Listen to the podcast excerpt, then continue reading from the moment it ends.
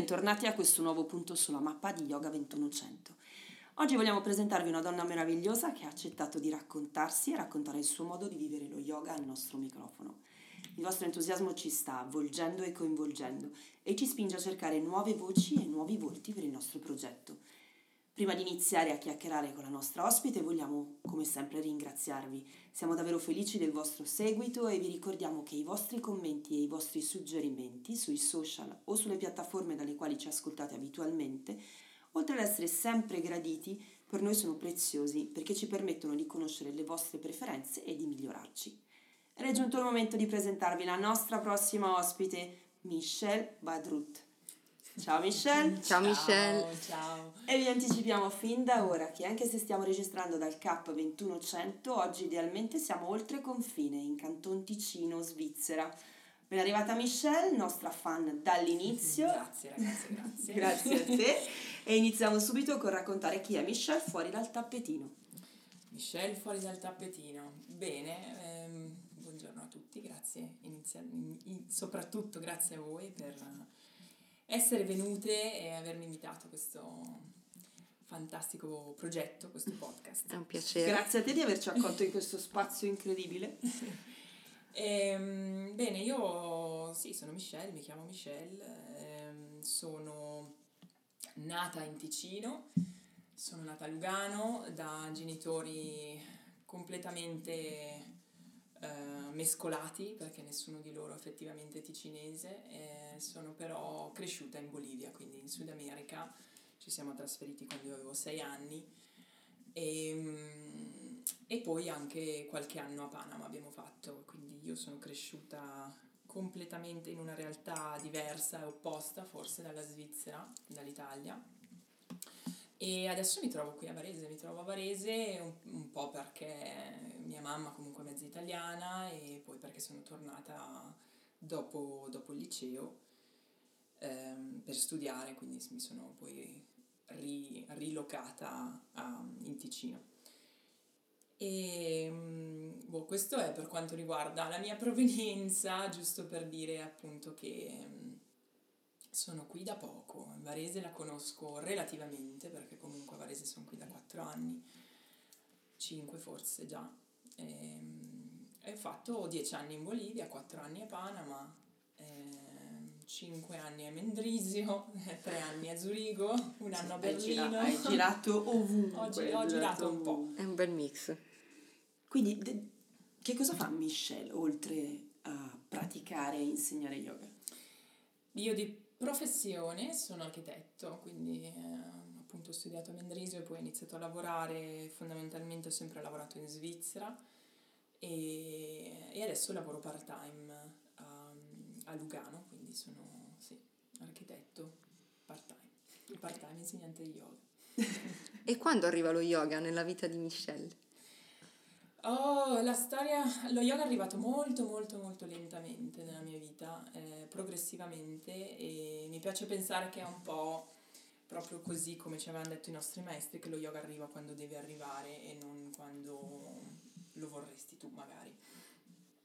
E mm, come racconto ogni tanto io avevo trovato questo, questo libro vecchissimo eh, di yoga tra la libreria che avevamo in casa, che penso fosse di mia madre, quando ero ragazzina, non so bene nemmeno quanti anni avessi, quanti, quanti anni avevo, ehm, boh, saranno stati 13, 14, 15 anni comunque, ho iniziato a sfogliarlo e mi ricordo un periodo nel quale proprio l'ho studiato, l'ho letto quasi tutto e la prima cosa che ho voluto fare è stata riprodurre subito tutte le posizioni, ho detto ciao, vediamo se riesco a fare questo, vediamo se riesco a fare l'altro e mi ricordo benissimo che la primissima posizione che ho voluto fare, provare, è stata la verticale sulla testa, Shirshasana. Shasana. Che torna Sì, sempre Shirshasana. Perché? Perché vuoi vedere se riesci a farlo, vuoi vedere oh, chissà Vuoi vedere che effetto che no. fa guardare le cose da una Da- prospettiva esatto. completamente diversa, giusto? E mi fa ridere perché ancora- cioè, comunque ero ragazzina sportiva, sono riuscita a farla e, e poi, poi al muro ovviamente, però poi da lì mm, mi sembra che, si, boh, che non, non avessi più avuto voglia tanto di fare le, le pratiche che c'erano. Eh, tranne che mi, son- mi è- mi sono soffermata su questo, su tutte le spiegazioni che oltre le posizioni e mi aveva colpito la, una pratica di yoga nidra, il body scan, classic- classicissimo. E mi ricordo che prima di andare a letto io mi facevo la, tutta la scansione di tutte le parti del mio corpo, partendo dai piedi, e io in 10-15 minuti poi dormivo, ronfavo alla grande. E quella è stata un po' la primissimissima eh, idea che ho avuto dello yoga, presa da un libro, perché poi cioè in Bolivia non se ne parlava, non esisteva. Al massimo forse avrò visto qualcosa alla televisione, però onestamente non è che c'erano studi di yoga, eh, non c'erano insegnanti, non conoscevo questa realtà. E infatti lì è rimasta un po', non è mai... è un po' sempre riaffiorata ma poi spariva, no? E poi tu non ti ricordi l'autore del libro? No, impossibile, okay. ma va, un libro veramente anni 70, foto proprio tutte in bianco e nero. E credi che sia rimasto là? È rimasto là, sì sì, ho la, proprio la, la, certezza che è rimasto là, non so in quale scatolone, non so dove, ma comunque non è introvabile. Però ha svolto la sua funzione. Ha svolto la sua funzione, no, almeno esatto, ha svolto la sua funzione. Perché ognuno ha il suo libro, la sua numero uno, no? Il suo primo libro di, di yoga, non so, Stefi tu ne hai uno? In realtà no. Io non sono partita da un libro, ma è un'altra storia. È un'altra però, storia. però mi piace pensare che ci sia qualcosa che, mm che faccia da, da, punto da tramite in realtà sì. per permettere che lo yoga arrivi. A volte è un libro ed è molto bello. Forse se riuscissi ad andare in, un libro speciali- in una libreria specializzata eh, con libri usati e ci passo magari 3-4 ore a cercare, magari, magari lo troviamo. Magari lo troviamo perché, sì, perché di sicuro era un libro che mia mamma aveva portato dall'Europa, quindi un libro europeo penso. Italiano? Penso in, ita- in italiano, sì, perché... Potremmo far, fare una nuova puntata alla ricerca del, del libro perduto. Io personalmente il mio numero uno mi è stato dato a 19 anni da una signora che non, non so se esiste più ancora, eh, ed è un libro chiaramente di stampo a Jenger perché quello era l'inizio ed è il libro che è sulla foto nos- del nostro teaser dove il mio gatto abitualmente dorme tra altre cose, quello è stato il mio numero uno. Comunque. Comunque, se, se, avessi saputo poi cosa sarebbe stato lo yoga per me, probabilmente me lo sarei portata. Certo. Avremmo messo invece, sulla eh, libreria. Esatto. Bella, eh. Probabilmente anche dentro una cornice, dentro una teca, qualcosa. Invece no. Eh, invece no, lo yoga poi è stato un po' sì, messo da parte, ma non so perché non, boh, non, non mi pareva così interessante. Poi dopo ho fatto qualche corso in qualche palestra, ma niente di che durante l'università eh, avevo altre priorità, però ogni tanto mi capitava di praticare con qualcuno, però così a caso, senza nessun tipo di passione, perché poi io tendenzialmente se non, non è qualcosa che mi interessa non, non, è che lo faccio tanto volentieri, quindi a livello poi anche di... di, di, di sì, non, non, so, non era evidentemente una delle mie priorità. Però c'è stato un momento, quando già poi lavoravo e abitavo a Zurigo, ehm, nel quale cioè io ho avuto un incidente sciando, ho rotto i legamenti, il menisco, ho avuto una piccola frattura al ginocchio. E dopo questo incidente ho capito la fragilità del corpo umano, mai avuto problemi, mai, non sono mai stata operata, mai, mai finita in ospedale, niente. Quindi questo caso qui, secondo me, diciamo, è stato un po' un punto di partenza un po' particolare, eh, perché eh, da lì per qualche strana ragione ho iniziato a dire ma eh, dopo tutto quello che mi hanno fatto, tutte le medicine che ho dovuto prendere, tutte le pastiglie che ho preso, io adesso ho bisogno di disintossicare il mio corpo, ho iniziato a eh, capire come si poteva fare e da lì stranamente tutto tipo un po' concatenato ho iniziato a eh, cercare inizialmente come fare un detox proprio di tutte queste medicine, da iniziare a mangiare un po' diversamente, da... Mh, mm, passando fo- poi a prendere, non so, anche passare ai cosmetici naturali, piuttosto che comunque è, cre- è nata una consapevolezza diversa, ehm, forse dato appunto dal fatto che capisci, insomma, dopo un incidente capisci che non sei Wonder Woman, ecco. E, e poi per, dopo tutta la fisioterapia che avevo fatto ho detto, boh, eh, forse sarebbe anche il caso di riacquistare una mobilità. Ehm, e riproviamo lo yoga. E allora lì sì, avevo, ho trovato, esatto, è stato evidentemente proprio non un caso che ho trovato di fianco all'ufficio un insegnante che tuttora rimane la mia maestra numero uno. Che non svegliamola, lasciamola lì, eh. lasciamola lì che ci serve dopo. Ci serve dopo.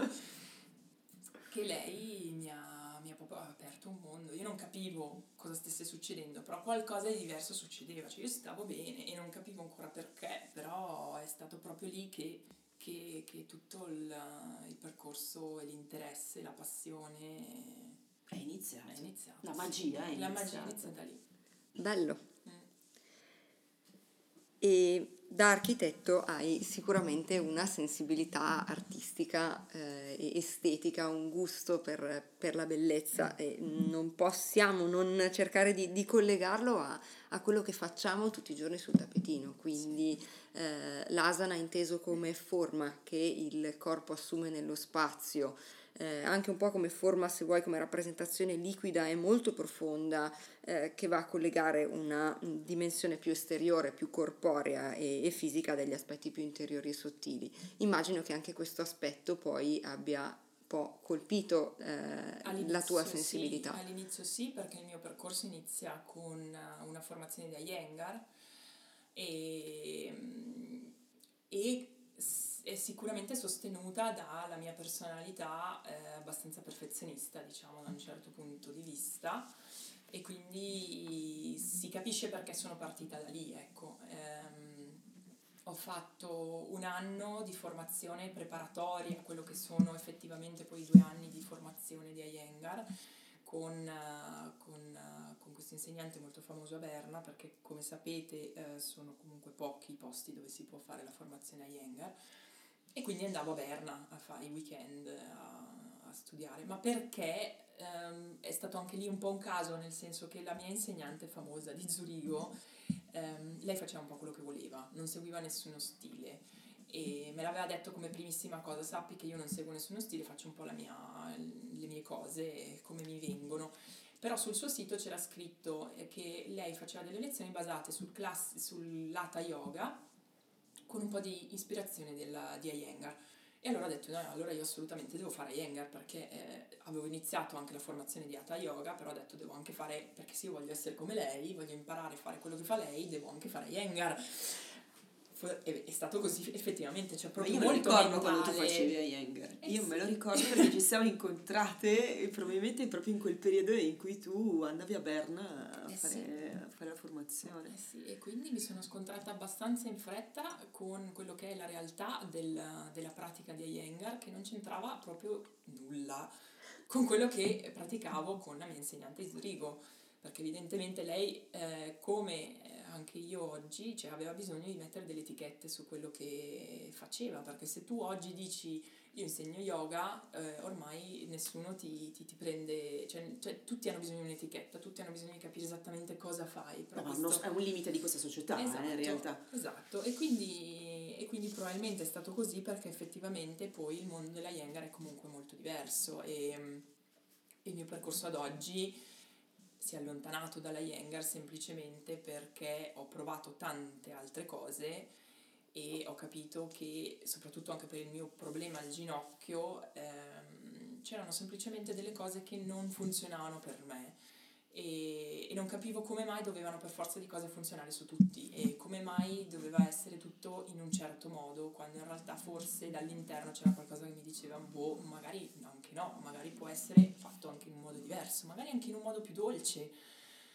E cioè da lì ho imparato tantissime cose che poi adesso ehm, che secondo me sono, sono, stati una base utilissima per capire su temi come l'allineamento, temi come il mm, toccare o meno l'allievo, temi come l'utilizzo anche dei props, quindi del, dei mattoncini, dell'attrezzatura, che eh, ogni tanto uso ancora comunque, per fortuna ho imparato a utilizzarli e per fortuna esistono. Però quella è stata la mia, la mia, base che è stato bellissimo dire da qui parto, poi anche per capire dove, dove, dove voglio andare, andare dove certo. voglio andare, esatto. Che cosa ti, mm, che cosa ti affascina eh, dell'asana? Nel senso, ritrovando al discorso di, di, Stefania, questo disporsi nello spazio in maniera molto armoniosa, equilibrata, non casuale, eh, che è insomma una dimensione esteriore che però ha degli effetti eh, molto più profondi a livello sottile. Che cosa ti affascina dell'asana? È esattamente quello, cioè l'asana di per sé, la posizione io ormai adesso, come adesso nel momento in cui mi trovo, eh, per me non è per niente in, importante né interessante, eh, nel senso che ehm, do molta ma molta più importanza al processo e allo spazio che c'è tra una posizione e l'altra. E proprio perché sto cercando di evitare di dargli questa importanza sia per me, mi aiuta tantissimo nella mia pratica personale, ma anche nell'insegnamento, ma anche perché lo voglio, voglio trasmettere ai miei allievi, a chi pratica con me, che proprio la posizione non è, non c'è un punto finale, non c'è un traguardo e questo è fondamentale, infatti la mia pratica è poco statica anche per questo, perché il traguardo uno lo vede eh, spesso come un punto dove deve arrivare, io mi voglio allontanare, adesso in questo momento mi voglio allontanare dal concetto del, della performance, quindi del dove voglio andare e cosa voglio ottenere in, in questa pratica a livello fisico. Poi nella pratica personale l'asana può avere tante connotazioni, quindi da un lato c'è la pratica proprio fisica, quando ho bisogno di qualcosa specifico lo faccio perché proprio fisicamente ne ho bisogno, e, però poi c'è tutto il resto, quindi tutto, tutto quello che succede attorno all'asana mi interessa. E all'interno di te, intorno all'asana. Sì. sì allora, sì. abbiamo parlato un pochino della formazione, quindi partiamo da mm, a Yang per passare all'Ata, per passare allo Yin e infine arriviamo allo Strala. Sì. Hai scritto che lo scopo dello yoga oggi non è quello di portarci nello stato isolato dell'illuminazione come mezzo per la trascendenza, ma piuttosto di portare la calma e la serenità necessarie per vivere le nostre vite quotidiane. Quindi si può dire che lo yoga fuori dal tappetino, oltre il tappetino, come si dice generalmente, off the mat, sia il filo rosso che caratterizza la tua pratica e le attività di mono yoga che poi andremo a snocciolare più tardi. Sì, esattamente, direi che avete proprio colpito il centro, ehm, perché è molto semplice. Mentre facevo la mia formazione di Hatha Yoga, ehm, nell'Hatha esiste eh, molto, diciamo, molt- si dà molta importanza come deve essere a um, tutto il background che c'è dello yoga e soprattutto la filosofia. Um, I fondamentali, diciamo. Che sono i fondamentali, le basi, che io, sono, che io trovo necessari, assolutamente necessari. Però io sono una persona um, molto pratica, molto analitica e devo evitare di far finta di non essere così perché è così. E quindi ho sempre, avuto mo- ho sempre fatto molta fatica a eh, studiare la filosofia dello yoga eh, senza capire cos'è che, mi, cos'è che, effettivamente mi stanno dicendo, cos'è che mi, nella pratica proprio cioè, tiriamo giù, cioè cerchiamo di distillare effettivamente io, cioè cos'è che mi state dicendo? E ehm, tutti i testi che Come abbiamo posso letto, mettere in pratica quello che voi mi esatto, state insegnando? Esatto, cioè, innanzitutto quali sono gli insegnamenti, quindi a cosa serve quello che mi state dicendo. Eh, perché per quanto sappiamo benissimo una storia o un tema nello yoga, nella filosofia dello yoga può essere interessante, sappiamo che c'è sempre qualcos'altro dietro, no? che ci stanno cercando di insegnare, che sono delle metafore, no? si basano su tutte queste metafore. E quindi per questo io poi la tesi del, della conclusione della mia formazione è stata proprio dedicata, allora in realtà inizia un po' prima perché io ho fatto poi una, una, un approfondimento sulla Bhagavad Gita. E Io me la ricordo tra altre cose la tua tesi. Non l'ho letta ma me la ricordo, mi ricordo proprio la copertina. Sì. E mentre eravamo in tre, le prime due persone hanno fatto proprio, hanno un po' spiegato effettivamente su cosa tratta e come è suddivisa, eccetera. Io l'ultima parte ho detto, boh, allora parliamo un po' su quali sono veramente gli insegnamenti di questo libro.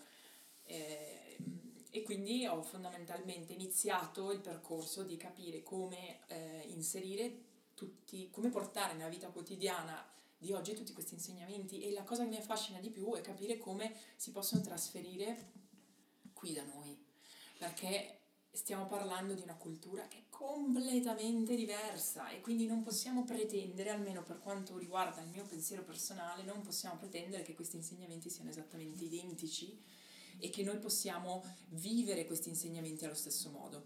E quindi da lì poi ho fatto la tesi finale dedicata solo ed esclusivamente a portare lo yoga nella vita quotidiana.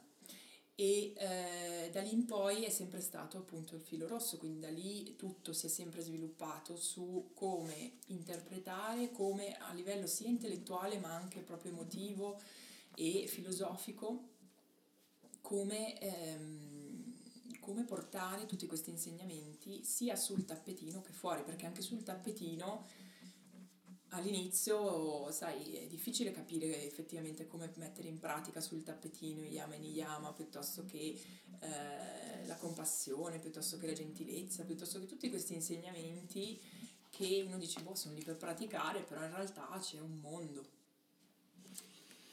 C'è un mondo. Ritorniamo un secondo a, al metodo Strala che nasce con il principio del movimento fluido, non è una cosa che si sente tantissimo da noi in verità lo Strala, eh, qui no. in Italia, integrando quindi influenze eh, di cui abbiamo già tra altre cose trattato insieme a un'altra nostra ospite che è Chiara, eh, del Tai Chi, del Qigong, viene fondato da questa eh, ex ballerina classica, si chiama Tara Styles, che attraverso il movimento promuove sia un corpo forte che una mente connessa e l'equilibrio tra un corpo forte e una mente connessa.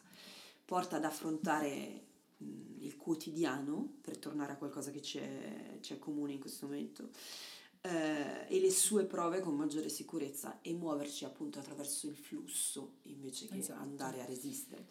Ci racconti un pochino meglio quali sono i principi del metodo Strala, così lo, lo conosciamo un po' mm-hmm. tutti, che cosa ti ha accattivato di questo metodo e come lo integri sia nella pratica che guidi o che fai tu tutti i giorni che nella tua vita quotidiana?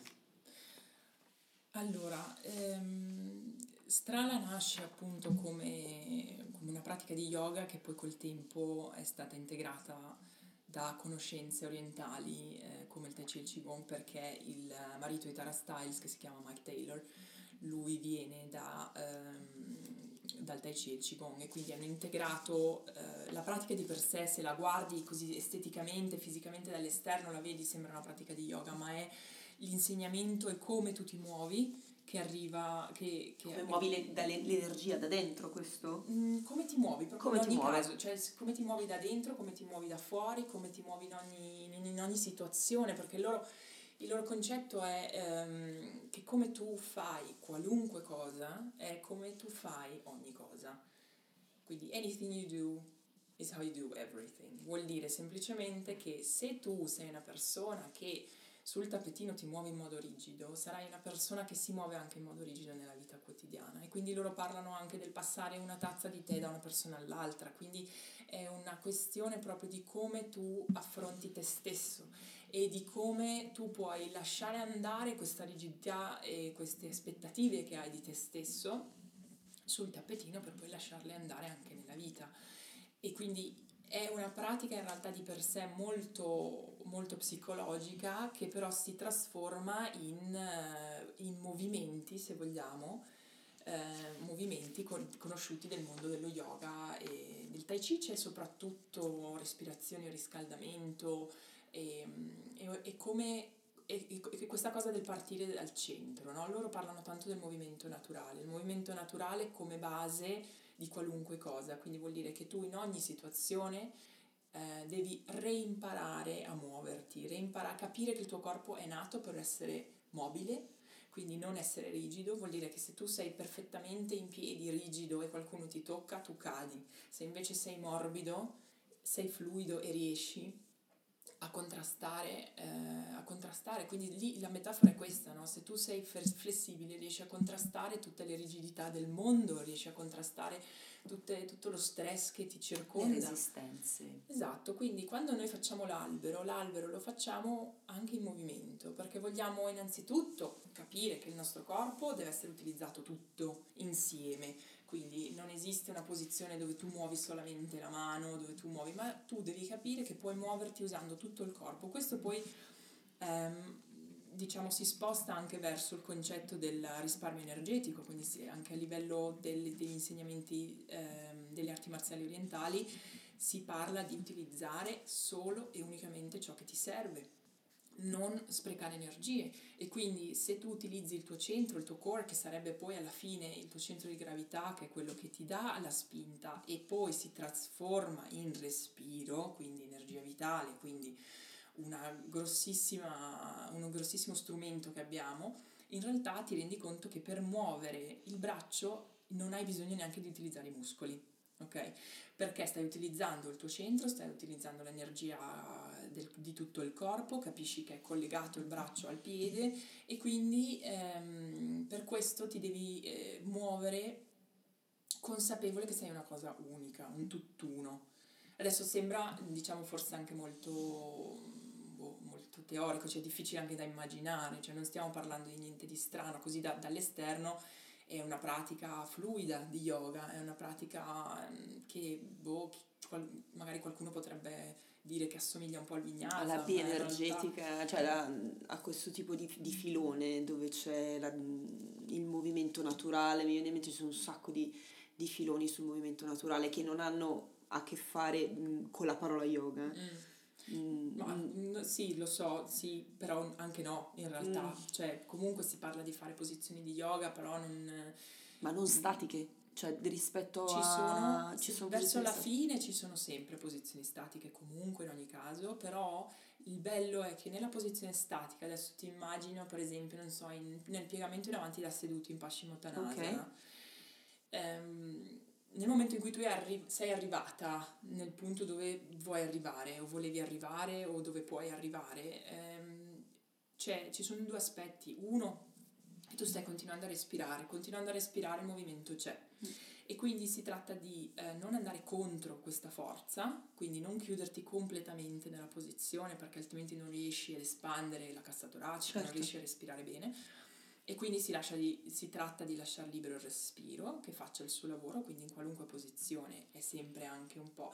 E poi c'è l'esplorazione continua. L'esplorazione continua vuol dire che se a te piace, stai bene esattamente lì dove sei, ci puoi rimanere, ma altrimenti tu potresti benissimo in Paschimottanasana iniziare a muoverti un po' a destra, iniziare a muoverti un po' a sinistra, tutto per esplorare e capire cosa c'è. Perché se io ti dico piegati in avanti e osserva cosa c'è, tu magari riesci a sentire e percepire delle cose. Ma se invece ti do la libertà di dire no, la libertà di esplorare, andare in altre direzioni, magari scopri che c'è qualcosa di molto più utile per te. Qualcosa che solo tu però puoi sapere. Io posso solamente essere una guida e non, mm, non posso assolutamente dirti eh, che questo è meglio o peggio per te. E quindi l'esplorazione continua è un modo per creare una sorta di conversazione con il corpo, perché il corpo si esprime tramite le sensazioni.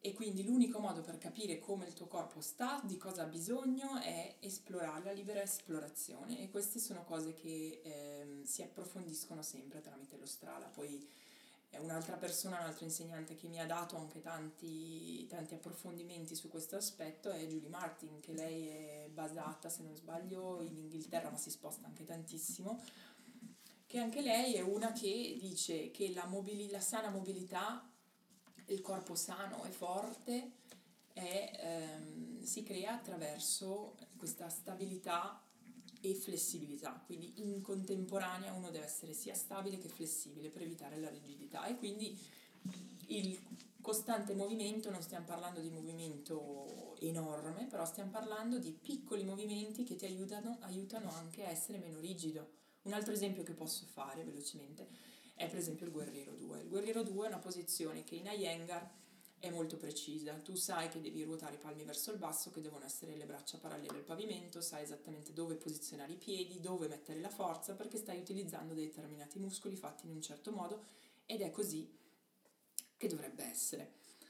Però in, nel Guerriero 2 è da provare, eh? nel Guerriero 2 se tu rilassi le spalle, rilassi le braccia, rilassi il collo, lasci andare mascella, e rilassi magari anche le ginocchia o magari la gamba dietro non è perfettamente dritta, ma chi se ne frega. In quel momento tu dici, innanzitutto stai facendo qualcosa che eh, ti fa bene, che ti sta, sta facendo bene, poi magari ti stai anche divertendo e poi non stai pensando soprattutto, questa è una cosa fondamentale, se stai facendo qualcosa giusto o sbagliato. Non esiste il giusto e il sbagliato, perché non sono io che ti sto dicendo esattamente cosa devi fare, ti sto guidando attraverso un'esperienza che devi vivere tu e devi dirmi tu se è giusto o sbagliato.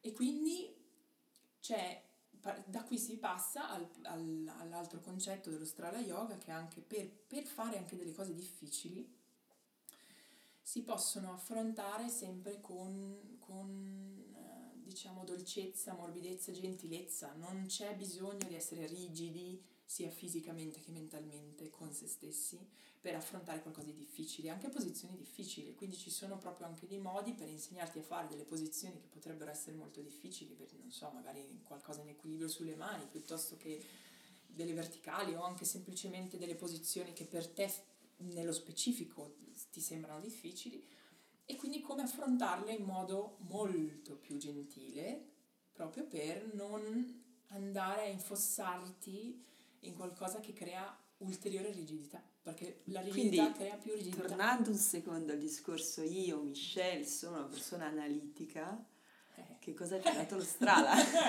oh.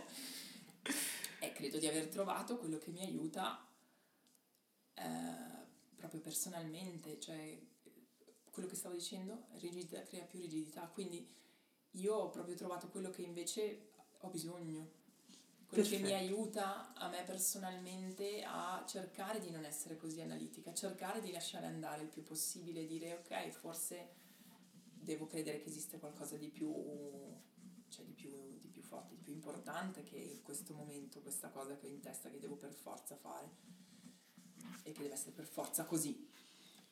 Ecco che quello che si impara sul tappetino poi ce lo portiamo nella vita di tutti i giorni eh, e ci cambia, ci fa crescere come, come persone. Quindi questa pratica eh, fluida, eh, questo fluire nel, nel, movimento tra una posizione e l'altra, guidati dal respiro, dall'ascolto dei segnali che arrivano dal corpo, eh, ci costituisce una specie di lente di ingrandimento eh, su quello che veramente siamo ed ecco che andiamo a portare gli insegnamenti di un sapere lontanissimo nel tempo e nello spazio, veramente ancestrale nella vita di tutti i giorni, unendo quello che è il corpo, la mente, eh, quelli che siamo veramente noi come, come, persone e anche un po' sviluppando una capacità di ascolto, eh, se, se, posso, un po' compassionevole anche nei nostri eh, confronti, esatto. quindi eh, riconoscere quelli che sono i nostri limiti, eh, il fatto che questi limiti possano variare.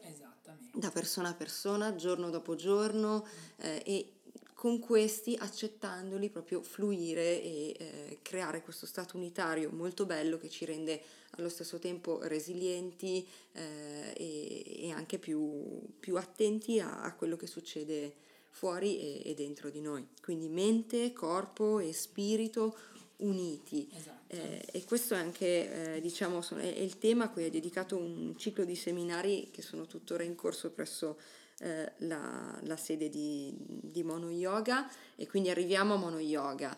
Come nasce, che cos'è Mono Yoga e poi appunto in cosa consiste questo bellissimo percorso che, questo progetto che, che, sì. che hai ideato e che proponi. Allora, Mono Yoga è è un progetto anche lui in divenire, è assolutamente in divenire perché Mono Yoga è nato praticamente subito appena ho iniziato il percorso di insegnante perché avevo bisogno di, di dare un nome come, come al solito, no? abbiamo bisogno di dare un'etichetta. Poi io tendenzialmente mi piace stare dietro le quinte, quindi non ho usato il mio nome subito e non so, oggi ripensandoci oggi mi rendo conto che magari non era necessario, anzi magari sarebbe avrei dovuto iniziare con il mio nome, però mh, mm, ma più che altro perché ogni tanto crea confusione, la gente pensa che Mono Yoga sia uno studio di yoga eh, già avviato con 500 insegnanti, invece, invece sono io per ora, però... Yoga di Shell. esatto.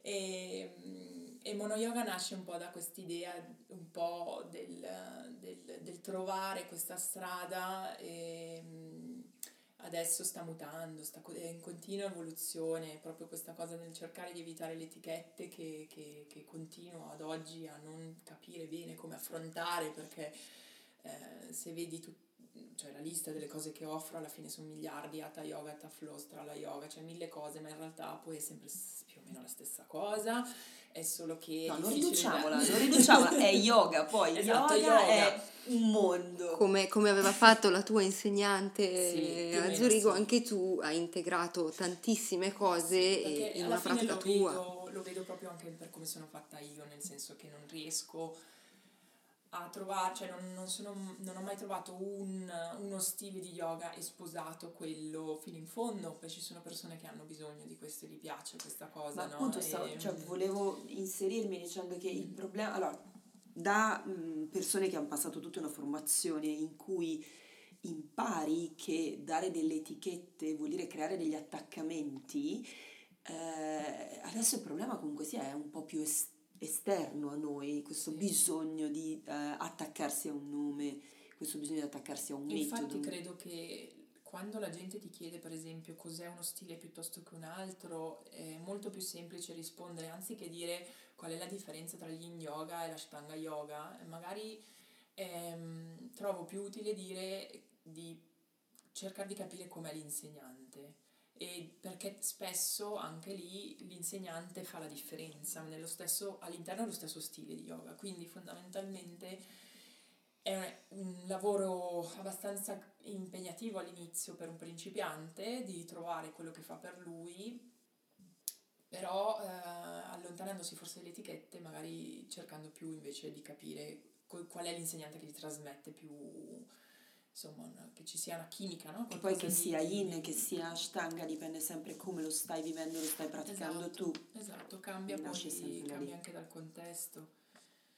E, mm, no, sul percorso invece, sul seminari, sulla serie di, di, di seminari che sto, che sto, facendo, è un progetto che avevo nel, nel cassetto da tanti anni, che, sta pre- che adesso ha preso forma per la prima volta, quindi è un percorso della durata di un anno che si può frequentare tutto insieme o altrimenti ogni seminario separatamente, eh, che semplicemente è la prima volta che metto proprio in pratica tutti questi concetti dello yoga oltre il tappetino, lo yoga nel quotidiano e quindi sono mm, un po' chiaramente spiegazioni sul metodo, del, del, che è il metodo che, che, che, che, guido, il mio metodo di yoga, ma che vanno a approfondire aspetti molto pratici, e quindi ti danno proprio delle, delle, degli aiuti da portare a casa, delle piccole pratiche, piuttosto che delle piccole meditazioni, piuttosto che semplicemente concetti che puoi portare nel, nel quotidiano. Quindi sono un seminario al mese che, che finiscono adesso a maggio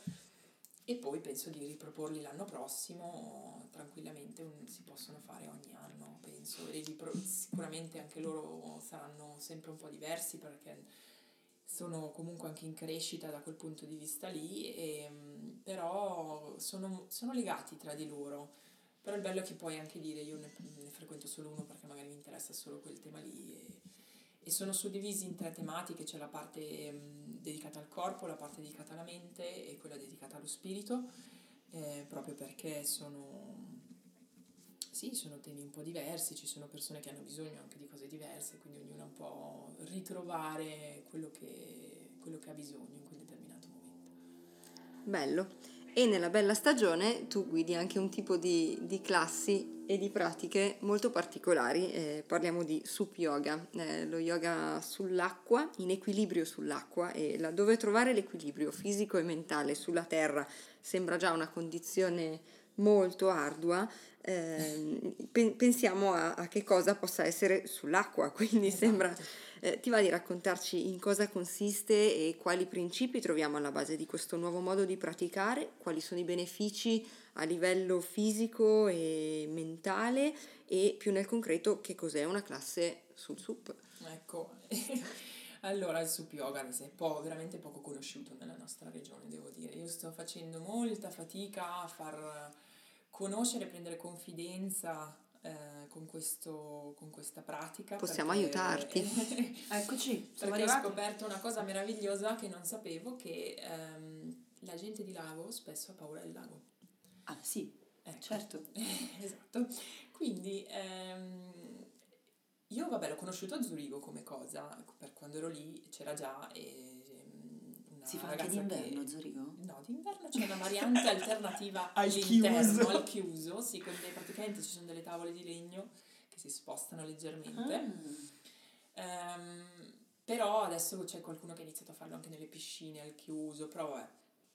Eh, ovviamente, Manca, l'aspe- manca l'aspetto de- della connessione Esatto. con l'ambiente. Con la natura. perché ovviamente è una pratica che è nata dagli solo loro possono inventare questa cosa, perché il SUP di per sé è un'invenzione americana, arriva dai surfisti, è un'alternativa, sì, diciamo che ehm, i surfisti con le tavole lunghe, adesso io non so nel gergo, però comunque quelle con le tavole lunghe che avevano bisogno magari di aumentare la loro velocità, hanno iniziato a prendere queste pagaie che sono come dei remi per remare e aumentare la loro velocità e poi da lì è derivato tutto il resto. E, mm, il paddle, SUP sta per stand up paddle e quindi è una tavola molto lunga, abbastanza stabile, dove si sta in piedi e si rema con questa pagaia a destra e a sinistra e, e si fanno delle passeggiate sul lago. E adesso c'è la parte diciamo agonistica, si, si fanno anche le gare e tutto, però eh, la parte ludica che io trovo fantastica è proprio la passeggiata in acqua e si vede il mondo da tutta un'altra prospettiva e si ha un legame con la natura completamente diverso perché sei lento sei molto lento e sei in piedi, quindi in piedi è strano perché in acqua non te lo aspetteresti e mm, chiaramente lavori tanto con l'equilibrio, no? E, e quindi quando fai, quando fai una passeggiata devi anche tenere tanto, tanta presenza mentale proprio per tenere l'equilibrio, mantenere l'equilibrio. Ritorniamo al Ehm, core, quindi al al movimento del core. core. Il sup yoga ehm, non è intensa, non è una pratica estrema nel senso proprio della parola, perché ehm, si esce, si sta tendenzialmente abbastanza vicino dalla riva e si sale sulla tavola e si inizia a praticare sulla tavola. Sulla tavola si può fare una pratica uguale identica come la faresti sul tappetino, ehm, però chiaramente devi iniziare un po' più lentamente, un po' in base a chi ti trovi davanti e viene messa a dura prova nostra- il nostro equilibrio e, mm, e devo dire a livello psicologico più che fisico perché come dicevo a livello psicologico c'è prima questa cosa che non conoscevo de- che la gente di lago mm, ha paura del lago e quindi la gente ha paura di cadere. Adesso immaginatevi siamo d'estate quelle due settimane di eh, 40 gradi e la gente ha paura di cadere. Io dico mm, allora primo se si cade, eh, cade in acqua, non succede assolutamente nulla, anche se comunque io il brevetto salvataggio ce l'ho, però non succede nulla e tendenzialmente ehm, quello che poi gli americani hanno pensato, effettivamente loro fanno, è che dicono ehm, se cadi ti fai un bel bagno, ti diverti. Certo. Invece purtroppo io, purtroppo, boh, insomma è così, eh, ho riscontrato che le persone hanno paura di cadere, proprio perché hanno paura dell'acqua, del lago e quindi... C'è però, ehm, scusate, c'è proprio questo con- contrasto culturale fantastico che ha portato gli americani ad essere i padroni del mondo e noi a valutare 50.000 piani A, B, C, se succede una cosa Esatto, succede un'altra. cioè, è chiaro che poi il È lago, l'approccio. cioè il lago io sono, cioè io faccio anche formazione di, di, di, di stand up paddle, quindi io parlo anche di sicurezza, so che nel lago ci sono correnti, so che eh, non si vede il fondale, quindi capisco che il lago è di per sé più pericoloso. Ma non lo fai nel maggiore in mezzo dove No, passa lo fai vicino alla riva. A quanti eh, metri sì. stai dalla riva più o meno? Pratichi- cinquantina. Una cinquantina di sì, metri. stai vicino, magari anche più vicino, dipende un po' dalla sede, perché ci sono delle sedi dove puoi stare più lontani, delle sedi dove magari non ti leghi nemmeno, quindi ti lasci un po' trascinare dalla corrente. E quello è anche bellissimo perché magari apri gli occhi e ti sei da un'altra parte. Chiaramente sempre in sicurezza, devo conoscere bene il posto, il lago, la zona Esatto. quindi devo sapere dove portare la gente, no? Eh, però il bello è che appunto ti devi veramente mettere alla prova soprattutto sul lasciare andare, perché non puoi controllare la tavola. Allora sei, una, sei sull'acqua che si muove, su una tavola che si muove, facendo yoga in movimento e quindi è mm, veramente un po' un caos inizialmente se lo pensi, però ti devi mettere alla prova proprio per dire ok, questo è... ehm, è un, po'- sì, è un po' il, il- il modo, eh, un modo abbastanza veloce, diretto, immediato per metterti per- In per gioco. metterti in gioco, perché metterti in gioco vuol dire anche eh, non prenderti così tanto sul serio, appunto. Se c'è qualcosa che succede che cadi, cioè sul tappetino magari non ti capita che sei in quadrupedia e cadi, invece sulla tavola sì, e quindi appunto a maggior ragione devi lasciare Devi uscire dalla tua comfort zone. Devi uscire dalla tua devi- testa. sì. devi- Poi chiaramente eh, il processo della pratica ehm, vuol dire che tu devi stare molto più attento a quello che fai perché chiaramente anche il passaggio da una posizione all'altra vuol dire essere Sì, presente, sono- devi, devi capire come, come farle, quindi la tua testa è al 100% lì. E poi c'è l'aspetto della natura, il, collega- il legame con la natura che io sempre di più cerco di incorporare anche nelle pratiche all'esterno d'estate, è proprio vivere con, con gli elementi, vivere a, col- a stretto collegamento con l'acqua, a stretto collegamento con l'aria, con la natura, quindi anche col verde, ma ehm, e quindi legandosi anche tanto al territorio, perché secondo me è un modo perfetto per anche conoscere in modo diverso il territorio, ma poi anche il, cioè il, il praticare l'esterno ti mette anche un po' in diciamo che sei a contatto anche con cose che potrebbero dare potenzialmente fastidio, cioè per esempio arriva dove lo facciamo, c'è il treno che passa, c'è, ci sono magari anche c'è so, un'accettazione anche di, di- Sì. di tutto quello che ti... Sì, Le che persone, esatto. le Quindi, persone che ti guardano, la, la- la barchettina, cioè sì, commenti, è esatto. una cosa non molto diffusa, quindi sicuramente Esatto. incuriosisce, devi un po' fare i conti con questa cosa, non sei Ah, chiusa sì. in una stanza a praticare. Esatto, perché Quindi- secondo me nella stanza comunque tendi un po', sei in, una- in un ambiente protetto. È una sei- bolla. Sei in una bolla e invece stare all'esterno in un posto dove non riesci a controllare al 100% ti fa... E poi devo dire, comunque il Shavasana migliore. È- Guarda, era lì che volevo arrivare, voglio sapere qualcosa di più. Il Shavasana è... Quello trovi dall'altra parte del Ceresio. Comunque siamo tutti legati solitamente, almeno legati a me, poi magari non legati a una boa, però comunque legati a me, così non li perdo. Però il... Praticante alla deriva, Però il, il lasciarsi, il riuscire a lasciarsi andare su una tavola con gli occhi chiusi, che si muove, non sapere dove stai andando perché magari la tavola si muove, e riuscire a rilassarti, cioè il Shavasana, eh, il rilassamento finale sulla tavola per me non è lo stesso Shavasana anche a livello di guida, non devo star lì a dire chissà che cosa perché non serve. Tutto ciò che ho intorno mi sta già guidando. Esatto, e al massimo io faccio fare dei lavori sui rumori magari, no? Per fargli magari tornare, avvicinarsi sempre di più a se stessi e soprattutto sul movimento, quindi su questo costante movimento dell'acqua che ti culla. E devo dire che se fatto poi al tramonto, eh, cioè in momenti un po' particolari, da, piace, piace veramente tanto. Quindi Ci inviti? assolutamente. quando cominci? Quando arriva la bella stagione? L'anno scorso, ho- perché ho avuto mia figlia, l'anno scorso la stagione non l'ho fatta, però quest'anno Quando è nata a marzo. A marzo. Adesso? Esatto. Compleanno? Ah. Quindi adesso quest'anno si fa, si riparte sicuramente, ci sono un po' di questioni logistiche da, da approfondire, però, però si riparte. E quindi niente, non solo il sub ma in generale anche la pratica all'esterno per me è, bella, collegarsi anche, andare a scoprire anche posti che non... che- per guardarli in modo diverso proprio, e per godersi la pratica in modo diverso, c'è sempre qualcosa da imparare cambiando un po' l'assetto. Bene, benissimo. Ci sei, eh? Andiamo, eh? Assolutamente sì. Perfetto. Ascolta, torniamo al quotidiano, torniamo allo yoga come eh, strumento funzionale all'uomo. Il yoga può essere impiegato in diversi ambiti e uno di questi che ultimamente viene, addirittura leggevo un articolo su Sole 24 ore per prepararmi alla tua intervista, è quello dell'azienda. Allora, dalle nostre ricerche eh, è emerso che tra le tue proposte, tra le proposte di Mono Yoga, c'è lo yoga per le aziende. Il contesto in cui l'umanità passa in media praticamente un terzo della propria giornata, azienda in senso lato chiaramente, che diventa una fonte, un contenitore di stress e in cui le tensioni muscolari, emotive, mentali si annidano nel corpo e condizionano i restanti due terzi della vita della gente.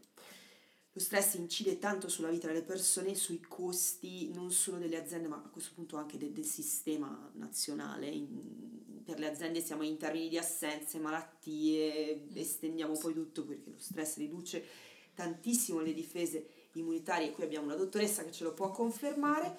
Burnout, peggioramento delle relazioni tra le persone. Come lavora lo yoga in questo ambito? Come lo applichi tu e che tipo di risposta hai riscontrato nei tuoi praticanti? Ecco, eh, infatti la- il primo seminario eh, della serie yoga nel quotidiano è proprio dedicato allo stress, perché ehm, nella ricerca, nella mia ricerca su come portare lo yoga nel- nella vita quotidiana, nel nos- nella nostra vita contemporanea, eh, lo stress è il tema numero uno che, che, che ho riscontrato e poi cercando sempre di eh, tradurre tutti gli insegnamenti ehm, e poi cercare di capire anche come funziona effettivamente, perché poi anche quella è un'altra mia, mia cosa, io devo sapere come funzionano le cose. Ehm, pian pianino appunto sto facendo sempre più ricerche sulla risposta di rilassamento versus la risposta attacco-fuga, che è una cosa che, to- cioè, che menziono ogni volta, sempre. E, ehm, e, quindi nelle aziende, che poi mh, io lavoro in un'azienda molto grande ehm, e ho fatto a Zurigo anche degli anni molto stressanti, perché a Zurigo c'è una concorrenza enorme, cioè ti rendi conto quanto servono sempre di più degli elementi che possono anche non essere lo yoga, possono essere anche tante altre cose, comunque degli elementi che ehm, facciano un po' da valvola di sfogo e che ti aiutino a prevenire. Quindi, siccome poi ho, ho, fatto, ho studiato un po', praticato anche un po' di mindfulness, uh, partendo dalla mindfulness di Kabat-Zinn, che chiaramente è la parte della mindfulness sempre più concreta che vuole poi a livello anche della struttura sanitaria inserirlo un po' ovunque e far capire alla gente che è una cosa molto semplice, molto banale, che è alla portata di tutti. Anche lì si parla appunto tanto di stress e, e di come il nostro cervello cambia e fondamentalmente il messaggio che io voglio sempre far passare soprattutto in ambito aziendale e dove ci sono situazioni stressanti quasi sempre legate ai rapporti, eh, fondamentalmente ai rapporti umani, non tanto quanto la, la, la, la, consegna, la data di consegna o il progetto che stai facendo, tanto quanto invece il cercare di, il, il rapporto tra le persone, tra i collaboratori e con il proprio capo. E quindi il messaggio fondamentale legato sempre allo stress è che ehm, noi non possiamo modificare gli altri, noi possiamo solamente cambiare il nostro modo di reagire alla vita, agli elementi, a tutto ciò che ci succede. E questo l'ho provato anche su me stessa, perché chiaramente quando ho iniziato il percorso sulla mindfulness ho cercato di capire, ma scusa, ok, io non posso cambiare questa persona che reagisce sempre in modo così o cos'ha. Vediamo cosa succede se effettivamente io chiudo la bocca, faccio tre respiri e controllo quello che sto per dire o quello che sto per fare ed effettivamente non ci vogliono mesi, in un nanosecondo il rapporto con la persona cambia. Sì. Devi solo capirlo. Devi solo capire. Cambiare il tuo punto di vista. Osservazione esatto, devi metterti in osservazione. E poi, vabbè, c'è il discorso della gentilezza, la compassione, che chiunque ha, cioè tutti abbiamo problemi. E non è un discorso di mettersi a livello empatico nei piedi, nelle scarpe degli altri sempre. È semplicemente capire che come una persona reagisce eh, non per forza è legato effettivamente a come quella persona è o quello che sono quello che cioè la sua, la sua personalità. È data da tantissimi fattori che noi non possiamo sapere né controllare e quindi semplicemente è, sembra banale, non lo è per niente, però è, è, si tratta di capire um, che noi siamo in completa um, autonomia nel capire nostri, le nostre emozioni. È un lavoro difficilissimo capire, studiarle, sapere come, come, come gestirle, però noi possiamo farlo e quindi Forse all'inizio fa... richiede un attimo eh, di attenzione e poi diventa un automatismo che possiamo benissimo possiamo creare, far diventare sì. l'abitudine. Sì, perché non, ehm, chiaramente eh, si parla anche nella mindfulness di, di, mettere in pratica piccole cose nel quotidiano, di portare la consapevolezza a cose banali come lavare i piatti e bere una tazza di tè. E questi sono, sono insegnamenti che secondo me sono fondamentali ehm, e li ho inseriti anche tanto nella pratica dello yoga perché secondo me proprio spiegano molto bene quello che, eh, quello che possiamo fare per concretamente migliorare nostro, la nostra vita, il nostro benessere fondamentalmente. E poi, vabbè, a livello, diciamo, a livello fisico, quando si lavora con lo yoga e con la meditazione, andiamo a lavorare sul sistema nervoso e quindi sappiamo che c'è il sistema um, di attacco-fuga che viene in qualche modo piano piano messo un po' diciamo dietro le quinte se noi facciamo questo tipo di pratiche e inneschiamo quindi il, il, la risposta di rilassamento. E quindi questo cambia anche proprio, cioè senza entrare, senza entrare nello specifico di cos'è esattamente questa cosa, solo per dire che noi possiamo anche cambiare, proprio ricablare, come se fosse un sistema elettrico, possiamo ricablare tutti i nostri collegamenti eh, cerebrali del nostro sistema nervoso, proprio per, um, per cambiare come noi eh, affrontiamo le cose tutti, del quotidiano. Cioè noi tutti i giorni dobbiamo andare a fare determinate cose, dov- dovremmo fare la spesa, dobbiamo andare a prendere i figli alla scuola, dobbiamo andare al lavoro, cioè ci sono tante cose che noi dovremo comunque fare, quindi non possiamo far finta che non esistono e ehm, forse mi piacerebbe dire velocemente un, un, un tema, un, una piccola storiella che, che secondo me spiega molto bene questo concetto, che c'era questa persona che era appassionato di yoga, questo uomo che eh, a un certo punto, dopo tanti anni, decide di prendersi un anno sabbatico dal lavoro per approfondire la sua pratica di yoga, quindi inizia a praticare molto di più, inizia a meditare molto di più, eh, approfondisce tantissime tematiche, riesce a fare delle asana particolari, riesce veramente a raggiungere dei livelli altissimi, avanzati, ehm, sia appunto fisici, fisici che mentali e solo che a un certo punto, verso la fine del suo anno sabbatico, inizia a venire l'ansia e dice adesso come faccio? Adesso torno al lavoro e io non potrò più praticare otto ore al giorno, non potrò più fare questo e l'altro. E, e come faccio? Proprio perché, questo per dire, poi arrivi alla fine del tuo anno sabbatico e se tu non hai imparato a trasportare tutti questi insegnamenti nelle azioni quotidiane che fai, eh, non servono a niente. Forse in realtà la reazione opposta, la reazione sarebbe dovuta essere non vedo l'ora di poter mettere in pratica quello che ho imparato. Sì, probabilmente sì. Però è proprio il provare a fare la doccia in modo consapevole e portare questa consapevolezza e la mente al qui ed ora nelle banalità della giornata che poi crea a livello proprio cerebrale delle nuove abitudini, quindi questo famoso ricablaggio nel quale tu affronti semplicemente le cose in modo diverso. Guarda, cioè tornando al discorso azienda, eh, viviamo in un mondo in cui quando decidi di rispondere a un annuncio di un'offerta di lavoro, quello che ti viene chiesto sempre è il multitasking e il poter lavorare efficientemente sotto stress. Io non credo nel multitasking, per esempio. Mm, da mamma non credi nel multitasking? nel senso, siamo bravi a farlo e ci troviamo in situazioni dove dobbiamo farlo e secondo me è necessario. Però io credo che il nostro cervello non è fatto per il multitasking, quello inteso, io sto facendo tre cose in contemporanea. No, no, sono d'accordo, sono completamente d'accordo. Cioè, io credo che noi siamo capaci di fare molte più cose in modo molto più efficiente se dedichiamo un determinato periodo di tempo a una cosa, poi dopo ci possiamo spostare su un'altra e dopo su un'altra, ma se le fai in contemporanea... Eh, in realtà almeno penso che eh, sicuramente sul, me- sul medio e sul lungo termine lo stress e il multitasking non, non paghino anche a livello aziendale in termini di Basta produttività fuori, perché sì, i risultati eh, li vediamo. Una...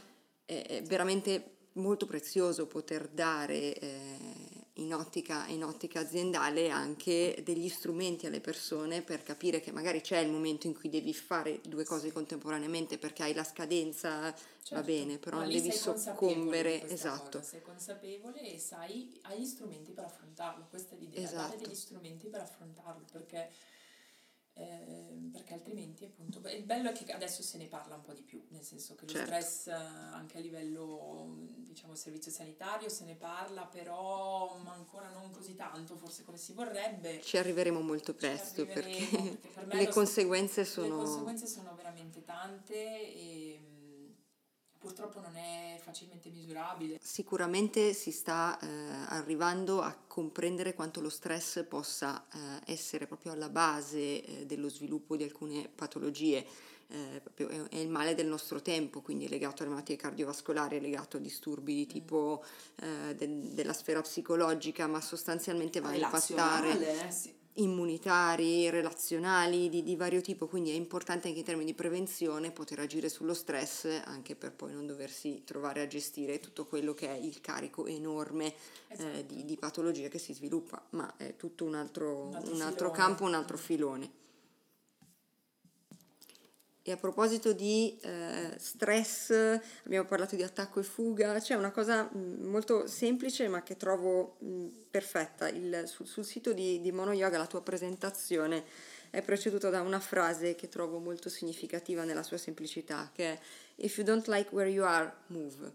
Se non ti piace il, il, il luogo in cui sei, eh, inteso, muoviti, spostati estremamente semplice mm, come, come eh, ma, ma, non è altrettanto semplice da attuare. No, che consiglio ti sentiresti di poter dare a chi vuole muoversi? Dove muoversi non vuol dire scappare o fuggire, sì. ma vuole dire muovi il tuo punto di no. vista, cambia il tuo atteggiamento. Esatto, è, è, come dici tu, è estremamente difficile. È una citazione che dico sempre mille volte in ogni, ogni volta che ho l'occasione questa famosissima citazione che dice che se c'è di fronte a un problema, se c'è qualcosa che tu puoi fare, se c'è qualcosa che tu puoi fare per modificarlo, per cambiarlo, fallo, altrimenti se non c'è assolutamente niente che puoi fare, lo devi accettare, no? Dammi la forza come che è, dammi la forza per cambiare ciò che posso cambiare ed accettare ciò che non posso cambiare. Qualcosa e la saggezza di distinguere. Esatto. E, e, quindi si lavora sull'accettazione. È l'accettazione la base di, di, questo, di questo, tema che stiamo affrontando adesso. Quindi il, um, innanzitutto se puoi fare qualcosa e sai già che cos'è perché magari non lo sai, allora se non lo sai vai alla ricerca con curiosità e con tutta la gentilezza che puoi avere nei tuoi confronti eh, senza appunto stressarti su ci riesco o non ci riesco, eh, cosa sarà il risultato. Se sai cosa fare allora vuol dire che lo puoi fare, eh, se non sai, se non ha soluzione, se è veramente un problema fuori dal tuo controllo, allora veramente devi fare un lavoro molto molto lungo e difficile di accettazione. Il lavoro sull'accettazione si può fare chiaramente con lo yoga, ma anche con uno psicoterapeuta, con, tramite tante cose, però mindfulness. mindfulness, meditazione, meditazione la trovo potentissima, potentissima per queste cose, proprio riuscire ad accettare che le cose sono spesso fuori dal tuo controllo. Quello che riesci a controllare lo controlli, lo modifichi, insomma, la tua vita e quindi va bene così. Se non ha soluzione di fatto non è un problema esatto. perché non è una cosa che tu puoi, puoi esatto, risolvere. È semplicemente un dato di fatto. Esatto. bene, torniamo sul concreto dopo questa bellissima, bellissima, interessantissima chiacchierata piena di spunti, di... Ti chiediamo quali sono i tuoi progetti, cosa sta bollendo nella pentola spettacolare di Mono Yoga. Eh, purtroppo troppi, troppi. Non sono Dai, mai troppi. Tre, no, dico tre. purtroppo perché chiaramente il mio tempo adesso è molto più limitato rispetto a prima. Ehm, e i miei progetti sono sicuramente approfondire ulteriormente il concetto del yoga nel quotidiano e lavorare sempre di più con gruppi più piccoli per poter veramente toccare questi temi. E, approfondirli perché la lezione con 10-15 persone diciamo mi interessa un po' di meno in questo momento della mia vita. Um, e sempre continuare a lavorare sullo stress. E poi per quanto riguarda il sup yoga se riusciamo è un discorso un po' complesso però sto cercando di avviare una formazione per insegnanti interessati a a loro volta insegnare questa, questa cosa. E um, e portarlo soprattutto anche dalle nostre parti. C'è un po' il problema del nostro lago che molto probabilmente nessuno verrebbe perché pensano che eh, sia acido, Monate. che non sia esatto, balneabile. Esatto, e c'è Monate. C'è un problema logistico su tavole, location, eccetera, però non è eh, impossibile da Niente, realizzare. Impossibile, certo. E, e, sicuramente avvicinarmi anche un po' su, su Varese, quindi sto cioè, progettando. Questo, questo è, un grandi, è, una grandissima news. Ascolta, possiamo, possiamo, fare questa piccola pubblicità mm, a questo tuo progetto? Allora, cerchiamo comparse per un evento di yoga sul Monte Generoso. Cerchiamo persone che si prestino a essere fotografate in cambio di una risalita in vetta. Il Monte Generoso è stupendo in qualunque altro momento. Si svolgerà il venerdì mattina 3 aprile oppure se in caso di brutto tempo il 10 aprile. Quindi se siete interessati scrivete a noi e poi noi gireremo direttamente a Michelle oppure scrivete su uh, le pagine social di Michelle che sono Mono Yoga La trovate su Facebook, la trovate su Instagram. Se eh, volete rispondere a questo evento siete benvenuti, immagino, vero? Certo, sì, cerchiamo mm, diciamo due o tre persone che siano interessate a venire su con me e con un fotografo a fare a salire su al, al Fiore di Pietra, quindi sul Monte Generoso, eh, per, per, fare delle, degli scatti eh, col drone e con la, con la macchina fotografica classica. Eh, perché quest'estate faremo degli eventi di yoga in vetta, quindi yoga e brunch, Insomma, eh, eccolo qua il un'altra cosa che vuole in pentola. Sì, infatti me l'ho dimenticata questa cosa, ah. quella più, più concreta, più vicina, perché mh, forse per il mio background in architettura, non so, comunque sono sempre anche sul mio sito si vede, le fotografie sono tutte legate a qualcosa di architettonico. Sono molto belle, e, andate a vederle. E, e il fotografo è albertocanepa.com. Questa è pubblicità, eh, attenzione. E, ehm, e, quindi sono legata, cioè mi piace legare la, legarci al territorio, legarci sì a dei, anche dei luoghi che sono, che sono anche importanti per il territorio. Quindi il Fiore di Pietra è aperto da poco tempo, quindi ehm, è anche, è anche un posto bellissimo, meraviglioso. E oh, niente, oh sì. se venite su vi daranno, vi daranno una risalita per quando lo vorrete voi e facciamo giusto un paio di scatti, probabilmente le vostre facce non si vedranno nemmeno, eh, però così... Ma i vostri nomi saranno scritti indelibilmente sulla pietra. Tienici allora, aggiornate sui progetti, su Yoga Branch ecco, e su... sì, facci sapere perché noi progetti in vetta. poi noi spacciamo, spacciamo i progetti. Dai, la parte più divertente. La parte Adesso ludica. ti chiediamo di staccare la tua parte analitica e di darci, eh, di darci la tua prima risposta, quella che nasce dal core. Descrivi in una parola o in una piccola frase cos'è per te lo yoga. Autoterapia. Autoterapia, perfetto. Lo yoga è per tutti? Yoga per tutti, ma non sono tutti per lo yoga. Mm. non so se si capisce. Sì. Che cosa sai oggi che avresti voluto sapere quando hai iniziato? Eh, che eh, avrei voluto sapere che sarebbe stato l'inizio di un percorso molto molto lungo, che ci vogliono sicuramente più di una vita e che, eh, quest- che probabilmente sì, praticamente io ho semplicemente aperto la porta a un mondo questa è la sensazione comune sì, di tutti sì. noi, certo. Il miglior consiglio, insegnamento che tu abbia ricevuto da insegnante o da praticante? È quel, forse quello che ho menzionato prima, come, come how you move or how you do everything is how you do anything, quindi come, come fai qualunque cosa e come fai tutto. Perfetto, allora, di... beh, classicissimo, consigliaci un libro. Uno. Beh, yoga nella vita di Donna Fari, ovviamente. Grandiosa. L'ultima per te, Stefi? L'ultima, un mito da sfatare sugli insegnanti di yoga. Che siamo flessibili. e vegani. è vero, è vero, questa cosa è vera. Va bene ragazzi, grazie a tutti dove ti possiamo trovare? Ah già, mi stavo quasi Dacci dei riferimenti, riferimenti, chi vuole praticare con te, dove ti trova?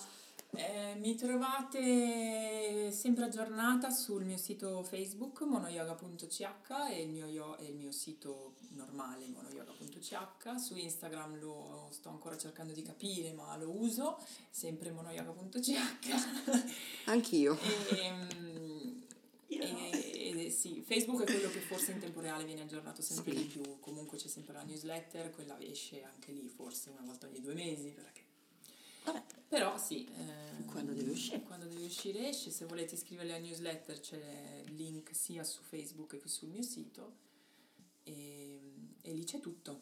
Perfetto. Allora adesso possiamo salutarci. Ti lasciamo andare. Grazie. Grazie Michelle. No, grazie, grazie. a voi, grazie a voi ragazzi, grazie mille. Buona giornata a tutti. Alla prossima, ciao.